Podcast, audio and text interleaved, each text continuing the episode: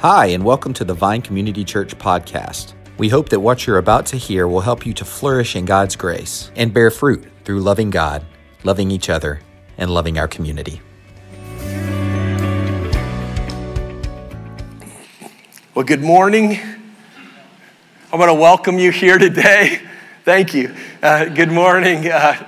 If you're here online or here in person, thank you for being here. It's such a joy to be together here at the Vine, and missed you these last couple of weeks. And thanks for Tim and the strong preaching of the word.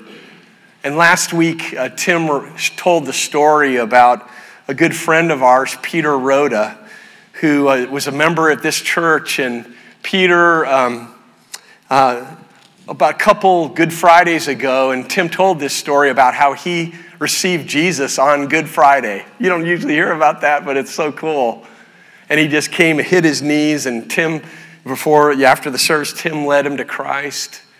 Well, after that occasion, we were looking for who could pour into their life and the gospel and to Peter, and I thought about my dad right here, Neil Adams, and I introduced Peter to Dad, and it was pretty cool because they were both from Iowa.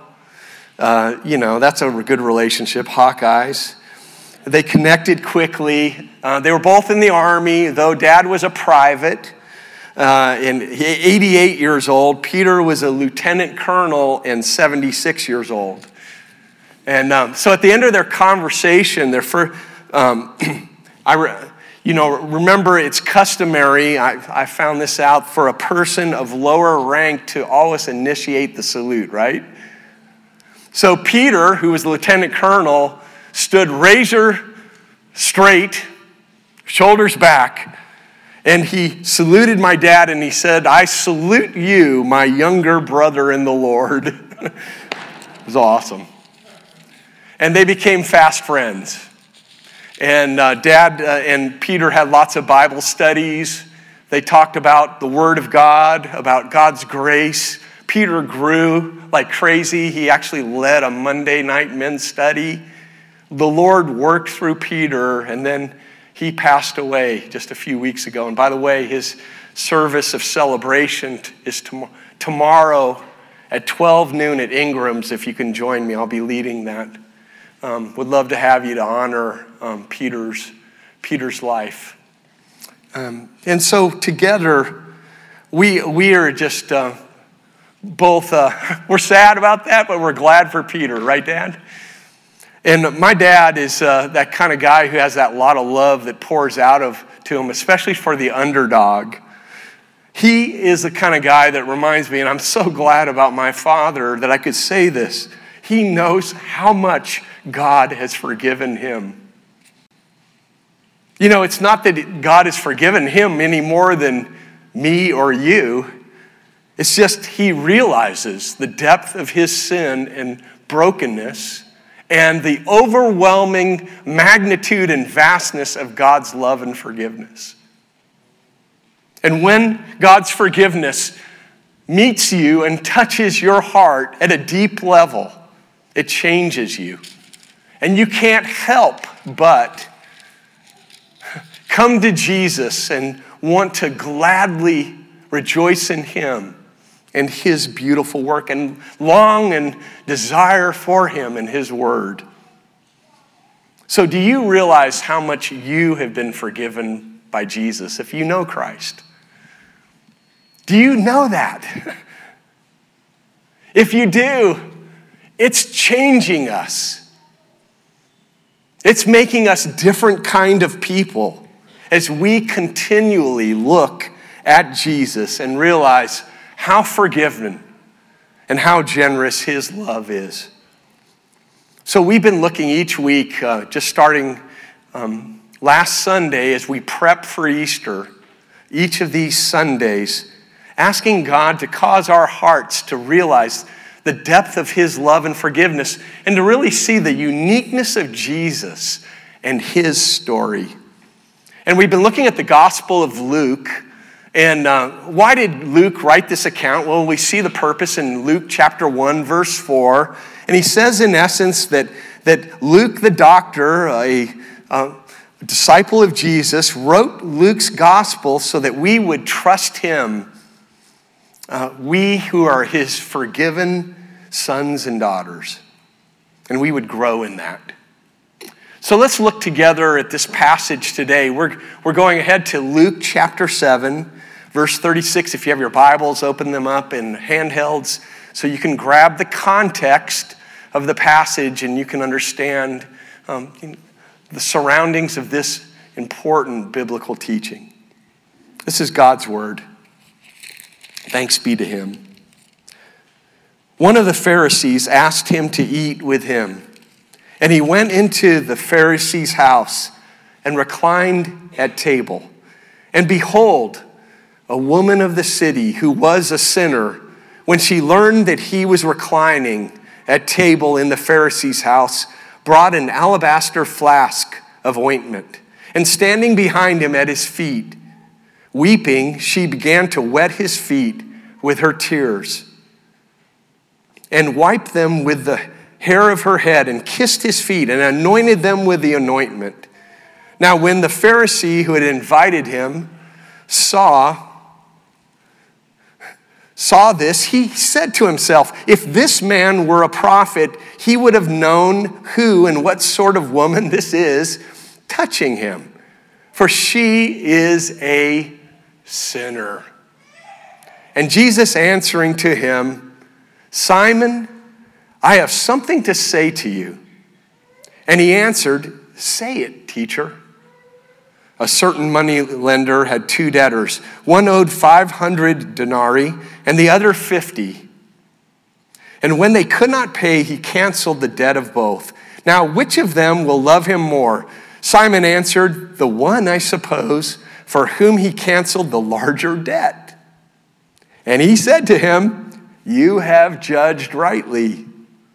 Then turning toward the woman, he said to Simon, do you see this woman? I entered your house. You gave me no water for my feet, but she has wet my feet with her tears and wiped them with her hair. You gave me no kiss, but from the time I came in, she has not ceased to kiss my feet. You did not anoint my head with oil, but she has anointed my feet with ointment. Therefore, I tell you, her sins, which are many, are forgiven, for she loved much. But he who is forgiven little loves little. And he said to her, your sins are forgiven. Then those who were at table with him began to say among themselves, who is this who even forgives sins? And he said to the woman, your faith has saved you. Go in peace. This is God's word. Holy are you, Lord. Worthy is your name.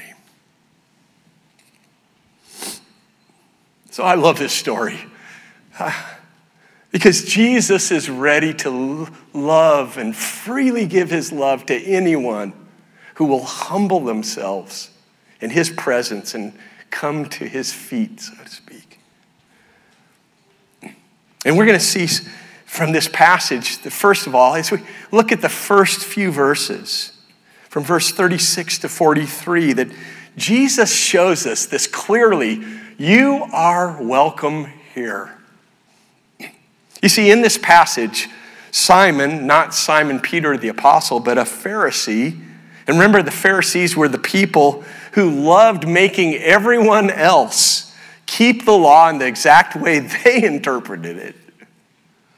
And Simon invites Jesus, a well-known rabbi in northern Israel, probably the city of Capernaum, to his home for a meal, a banquet in his honor.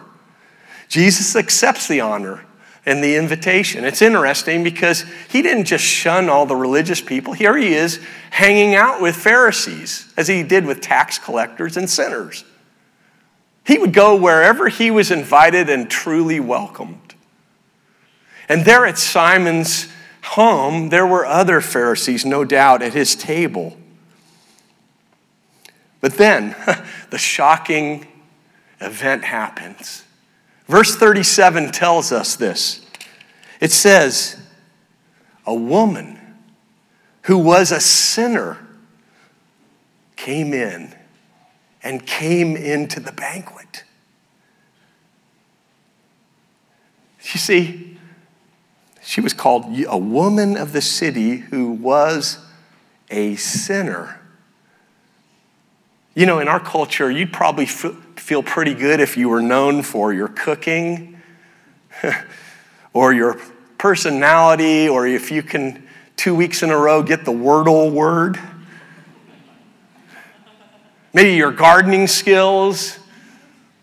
I don't know. But imagine this woman in this community, what she was known for. She was known as the sinner. Think about it. That's pretty harsh, right? In our culture, an uninvited guest like this would not be welcome. But there in Jesus' day, there was a real openness and hospitality in meals and feasts especially. And the homes were built probably with open patios. So probably, likely in this story, the woman comes behind the house to the patio where Jesus is laying on some pillows at a 1 to 2 foot high tables. Those were the tables of the day called tricliniums. And there, leaning against the table, he was preparing to eat this meal, this feast with Simon and these Pharisees. And this woman comes and stands right behind Jesus. And we see that it says in verse 38, and standing behind him at his feet. So what's the significance of that? It's obvious. First of all, she's at his feet, right? But we know in those days, people didn't wear socks and shoes like we do. They wore sandals and they walked on dirty, dusty trails, roads. They walked a lot, miles and miles. And the typical custom is if you were invited to a meal, the host of the home would ensure that every guest's feet would be washed by themselves or someone there from the home.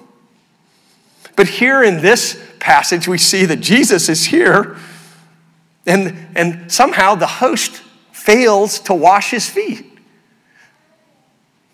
Secondly, at his feet is a term that can mean, in those days, the relationship between a rabbi, the master, which Jesus was, and his student, which this woman was. It's obvious by Jesus' kind of response to this woman that he already knew her. And likely he's had some engagement with her about the gospel, and perhaps she has already received a pronouncement of forgiveness by Jesus himself already. But here in this passage, the beauty of what Jesus shares with this woman, the sinner, is this. And then by the way, he shares this with you too. He says this, you are welcome here. You are welcome here.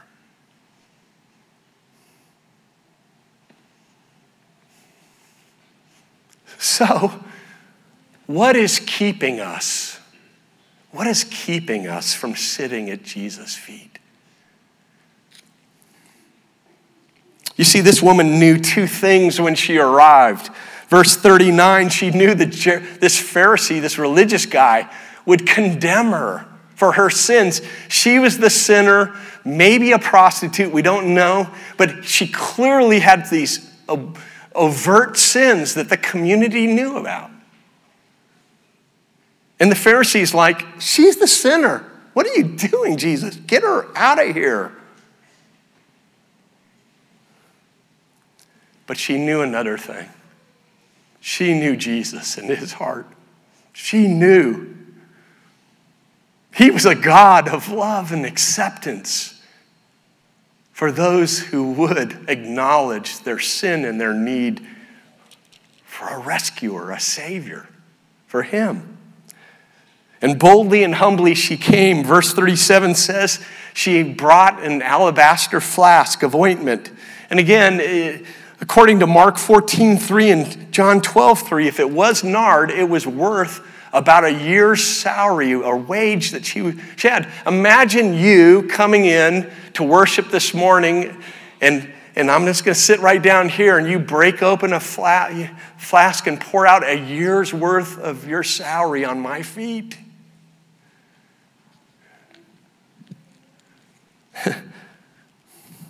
This woman was generous. She was joyful. And she, with tears, wipes Jesus' feet with her hair. She actually took her hair down. And this, in those days, you didn't do that. A woman in the presence of someone who was not your husband, you would not normally take your hair down. But she was so lost in love and wonder in Jesus' presence that she took her hair down because she thought, I'm using my hair to wipe the master's feet. There was so much love, so much joy that gladly flowed from her life. Isn't this beautiful a picture of someone who's been so loved and impacted by Jesus? And notice the other character, Simon. Verse 39 says that he said to himself, we know that Jesus, who is God, actually knew the very thoughts of this Simon the Pharisee, that he was actually condemning this woman in his mind. He didn't say it outward. But in verse 40, Jesus told the Pharisee, I have something to say to you. Listen up. And he's probably thinking, I'm so glad he doesn't know my thoughts. But he did. And Jesus tells a parable in verses 41 through 43. And here's the summary. A lender canceled the debt of two men, one who owed 500 denarii and the other 50. Right? The one man was forgiven 10 times the amount of the other. The Pharisees correctly did the math. And when Jesus asked him in the story who loved more, who loved this gracious lender more, the Pharisee had the right answer. Religious people tend to have a lot of right answers.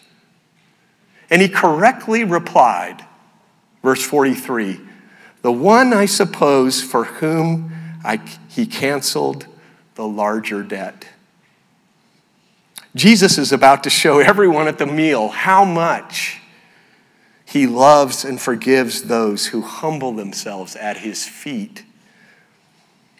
And then we see in verses 44 through 50 that really at the feet of Jesus, our hearts are revealed. So Jesus looks at the woman now for the first time in verse 44. He asked the host to look at her, who's the sinner, and see who she really was and what God had done for her. You see, Jesus didn't just see what she did and how incredibly gracious she was, and she was. She was very generous. Yes. But he saw deeper. He saw deep inside her heart. Do you know that Jesus sees every one of your hearts? He knows every one of your thoughts. He knows your doubts and your questions and your struggles and your trials and your shame thoughts. He knows all your thoughts. He knows your joy and your gladness and your hope. He knows you. He knows your very heart. And this woman knows one thing. My sins have been fully forgiven. The debt is paid. See, she received more love than her heart could contain. So she gladly gave away love through practical actions. Is this true for you and me? Are you giving your life away in giving and service and heart? Are your affections and your mind on the kingdom of God and Jesus and wanting to promote him constantly? No, none of us do this perfectly, but are we growing in this? So she does three things. This host, her important courtesies of the day, the host failed to do. She washes Jesus' feet and wetting them with her tears and lots of them. She continually kisses his feet, and then she anoints them with oil, and we see this in verses 44 through 46. And then we come to the very heart of this passage, verse 47. And don't miss this. Catch this if you catch anything. There Jesus says this to Simon, to the woman who overhears it, and to every one of us who read the word of God today.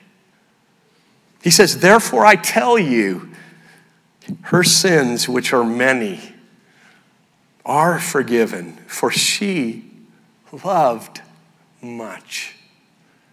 But he who is forgiven little loves little. Man, those are, wow. Hard for all of us, right? Lord, make me more generous. Make me more loving.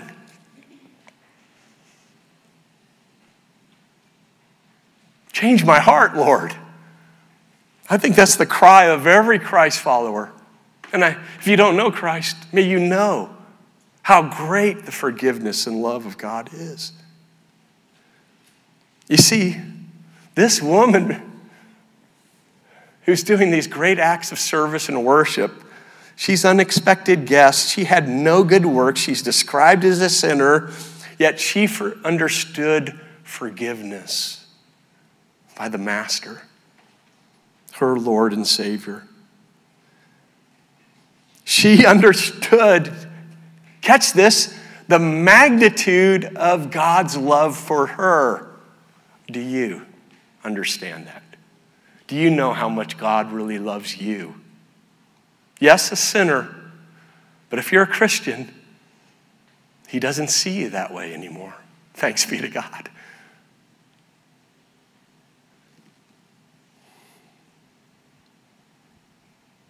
You see, there's no place she would rather be than at the feet of Jesus. There's no place she would rather be than at Jesus' feet. How about us?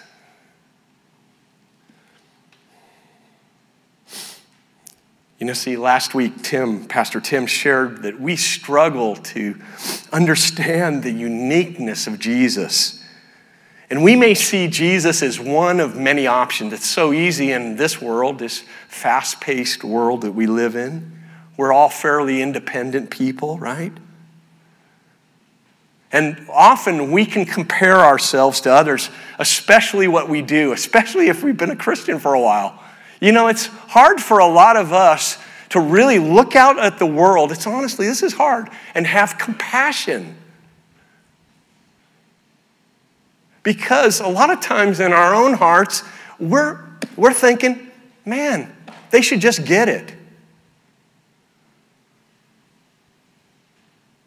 But God has prepared you and I, who are the forgiven ones, to be the instruments of grace to lead a dying, dark, lost world to himself. Do we realize that? Do we have love and compassion for our coworkers, from the worst neighbor, the one that ticks us off more than anyone? Do we have a heart for the people around us that are the sinners? You know, it's when you receive and know continually, not just once, but over and over again as a Christ follower, knowing the love of God that he deepens your desires to love unlovable, broken people.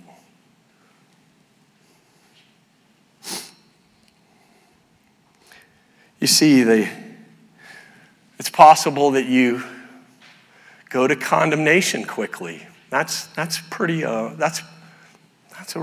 often Christian go-to, unfortunately. But also, you might be on the other end of the spectrum. You might not feel like, I'm not worthy of God's love, and everyone else is so much more worthy, right? You hear that? No. Listen. The uniqueness of Jesus is this, and his story. He alone brings forgiveness to anyone who's willing to humble themselves and receive it. Are you willing to do so? Yes, I'm talking to the non-Christian, but I'm also talking to every one of you followers of Jesus. If you've never prayed to receive Jesus as your God and Lord, now there's so many options out there. But listen,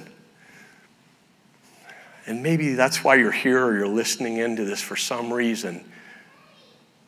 You're looking, you're searching, and you know this.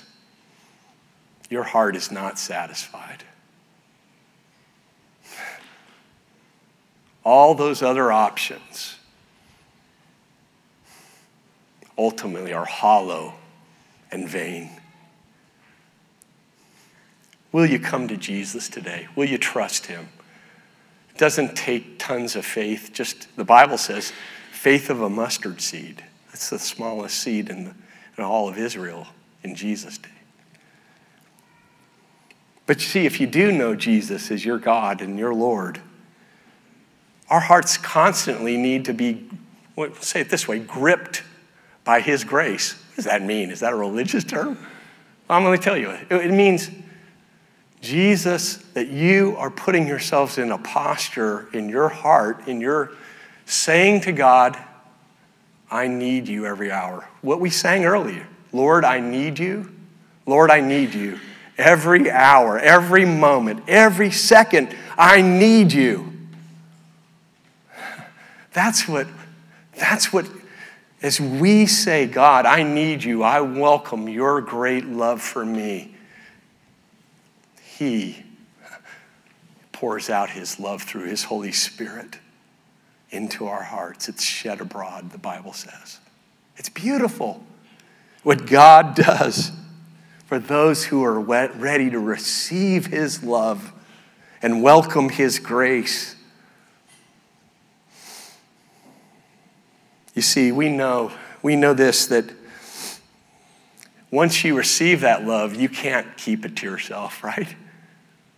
The way the church is going to make a difference is not by just going to go try and do a lot more stuff. It's actually for a lot of the church, the whole of the church, to hunger and thirst for knowing Jesus and his word. With growing with the means of God-centered prayer and learning, how do I do that?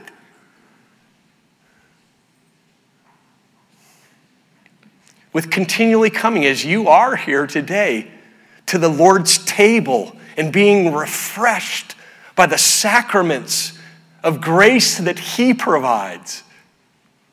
You see, what we need is him to satisfy our longing hearts. We need more of a growing hunger for God, for Christ. That's what sitting at his feet really is. It's becoming more and more hearts of worshipers who long to say, God, I need you. Lord, I need you. Are you there today? Are you at that place? You see, you could be anywhere in the journey. You might be going, everything's going well for you and it's all splendid, and you're thinking, maybe you're thinking, not so much I need you, Jesus. I'd like to need you, but I'm pretty good. But I know many of you in your hearts, as your pastor, one of your pastors, You're facing stuff and circumstances and trials. And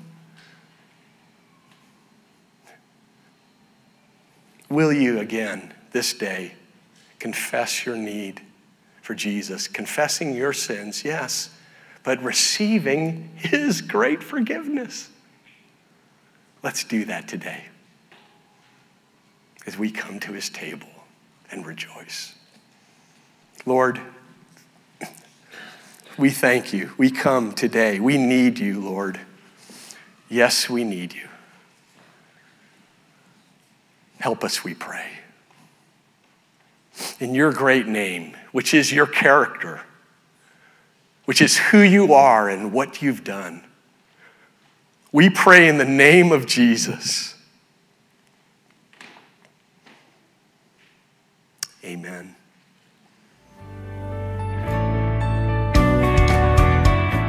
Thanks so much for joining us for this podcast. For more information, you can visit us online at thevinecc.com, download our mobile app, or visit us on Facebook or Instagram at thevinecc. Have a great week.